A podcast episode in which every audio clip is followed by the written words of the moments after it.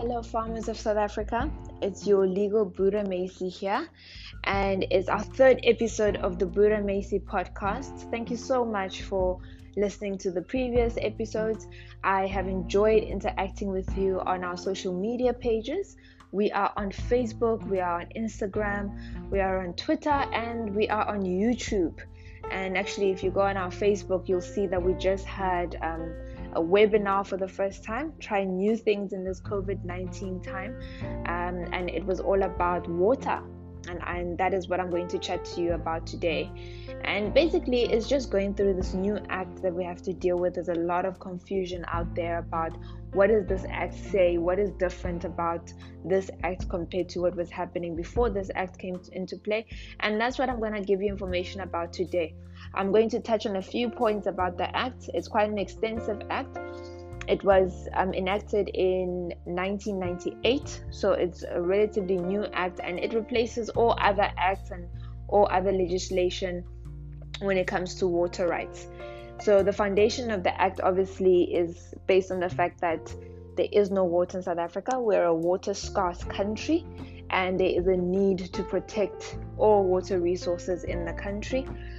Um, they also want to make sure that we have an equitable sharing of water, so it's fair for everybody um, when they use the water and they're using it properly, efficiently, and it benefits the whole country. Today, obviously, we're talking about agriculture, so I'll be talking more on the irrigation side of water rights and not talking about um, other uses that other industries might be into. So let's talk generally about the consequences of the of this new act. And the new act, by the way, is called the National Water Act 36 of 1998, and um, it has a few consequences. Basically, you don't own your water anymore. Water has been nationalized. And what that means is that it is treated the same as gold, platinum, any natural resource of this country that belongs to the government, and now that includes water. Um, that you you now have to ask permission to use the water, and in a practical way, that means that if you have a farm that has a river in it and you just bought it and you're excited that it has a river running through it which means you have lots of water. Not necessarily. You do not have that water until you have applied to the department of water and sanitation for a water use license. So that's the the biggest thing and i think the biggest impact for farmers at the moment to know that they don't own the water. It's not theirs just because it's in front of them and they can't use it we could go into the debate about whether or not people are using water anyway. It is the case people are using it but it's illegal. Um, and i really would advise against using water that you don't have a water use license for. So right so that's out the way. Now we know the consequences um, of this act and what this act means. So how do you apply for a water use license?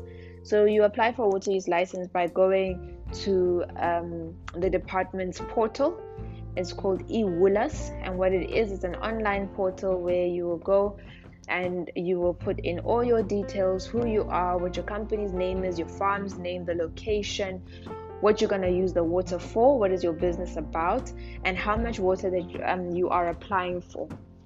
Once you've done that, the next part is doing something called a section 27 motivation. And this is this is very important so you have to pay attention to this one. The Section 27 motivation requires you to motivate why you need new water rights. One of the first things that they ask is, What have you done as a farmer to redress the past? So, what does that mean? What have you done in terms of racial discrimination and gender discrimination within the agricultural sector to redress the past and say that you are more compliant than, than other than other people and therefore you deserve the water rights. This is a tough one for farmers, obviously, because a lot of farmers are not necessarily BE compliant. Maybe that you don't have to, there's no need for you to be BE compliant. But in terms of this new act, if you want new water rights, you kind of have to work on your compliance and make sure that you are a little bit um, more compliant than usual in order to get water rights. How would you do this? look, there's many ways you can focus on your scorecard and make sure that you've got a good scorecard and a, a, a, good BE rating. You could fix the gender discrimination part of it by making sure that you hire more women than you do men. So you you are introducing women into the sector. And remember that the premise of all of this, the foundation of all of this, is obviously and making space for new entrants into the agricultural sector. So you need to be doing your part, and this act is basically forcing you um, to do your part if you're going to try and get um, new water rights. So that's something that you need to to keep in mind about this act that is obviously different from the previous act one of the things also that they want to know is how are you going to use this water? Is there efficient and beneficial use of the water? So are you going to use um, technological methods to make sure that you're not wasting water and that water is used properly um, to save water? How are you storing the water? You have to talk about the socio-economic impact of the water if it was authorized you know? So how does that socially um, benefit your community, whether it's your farm workers or the community around you. And these are the things that you have to think about in your motivation um, to get new water rights. You don't have to get upset, there is a way around it. Um, you can always call me, and I am very happy to help because this is one of the things I deal with on a daily basis. Another thing that you have to keep in mind is that there's different types of um, applications or water use licenses. You have to get a water use license, for example, if you want to store water. If you want to build a dam, you need a water use license. If you want to just take the water from the source, the river or the dam, you need a water use license. If you want to do um, an activity that that would change the course of a dam or or um, it's a stream flow reduction um, activity, you would have to have a water use license. So there's about 11 uses that you find in that that is recognized in the act as things that require an application for a water use license. Water use licenses take up to 300 days, but if you remember, um, at the State of the Nation address, uh, President Cyril Ramaphosa did say that he would like to see it being five months for agriculture um, to get their water use licenses and not the 300 days as prescribed. Whether that works in practicality as well, that's something else that we can discuss another time. But that is what the president said, and that is how long is supposed to take five months and not 300 days.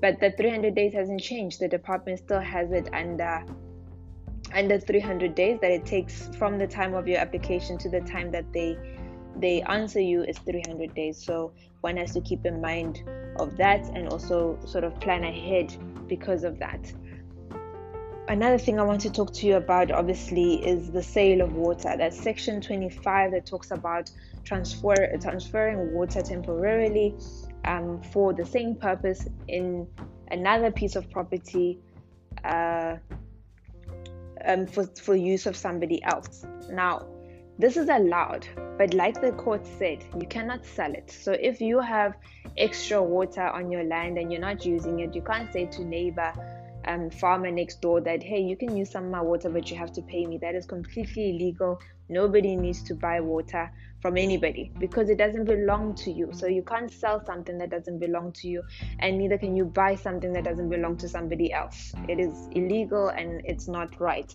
Which brings me to another point about the same thing about selling water is that in your sale agreements when you when you have a sale agreement and you're trying to sell your farm you can't put in a clause in there that says you know the farm is worth 2 million but i'm going to add another million rands on top of that because it has water rights. You cannot sell your water rights. The minute you're not using your water rights you've basically surrendered them back into the government for them to give to whoever they choose who will come and apply for the water rights. So that's something to look out for in sale agreements. That there's no no selling. There's no clause that can include water rights. The only thing you can do is to transfer those water rights to the new owner of the farm if you already have water rights. If you don't have water rights, that new buyer of the, the farm must go and apply for the water rights that is on that farm and, and carry on with business. So that's something really important that you have to think about and like I said, I've written a few articles on this. You can find it on the AgriCell um, website um, if you want to read more about it and get a little bit of understanding of what I mean in terms of selling of your land and property, and also generally selling water between each other like we used to do in the past. I really, really advise against it. Now, there's another concept called uh, existing lawful use, and what that means is that if you had water rights, let's say in 1994, those water rights obviously fall under an old act that was not that was in play before this act came into play in 1998 that means that you qualify for something called an existing lawful use which means that you don't have to apply under this new act for new water rights. You can continue with the water rights you had from the previous act. All you have to do is register that ELU that existing lawful use with the department and you can continue. Anybody that doesn't have water rights at the time that this this act came into play and specifically two years before it came into play so from 1996 if you didn't have water rights you have to apply under this new act and no other no other previous act. So i've got good news for you. I actually hosted a, a webinar this week um, on water and all you had to do was sign in and then you see me um, and my face, and I'm telling you all about water, and I'm going deep into detail about what's going on with water, giving you examples, and it was also an opportunity so for my farmer clients to give me questions and to to ask me specific things in the act for them to understand as it relates to their business. Water is very difficult because it's not something you can talk about generally. It's something that is different per business, and every one of you will have a different situation in terms of your water problem or what you want to understand about water rights. So, I'm really encouraging you to join me on the 12th of August. I'm having another webinar. All you have to do is log in. Um, and you will see me and I will tell you all about it and I'll get into a lot of detail. You can send your questions ahead of time or on the day you can type your questions in the webinar and I'll be able to to answer you. It starts at 9 o'clock on the 12th of August and it will end at 11 o'clock in the morning. And that is your opportunity for us to get deeper into this topic of the National Water Act of 1998. How do you do that?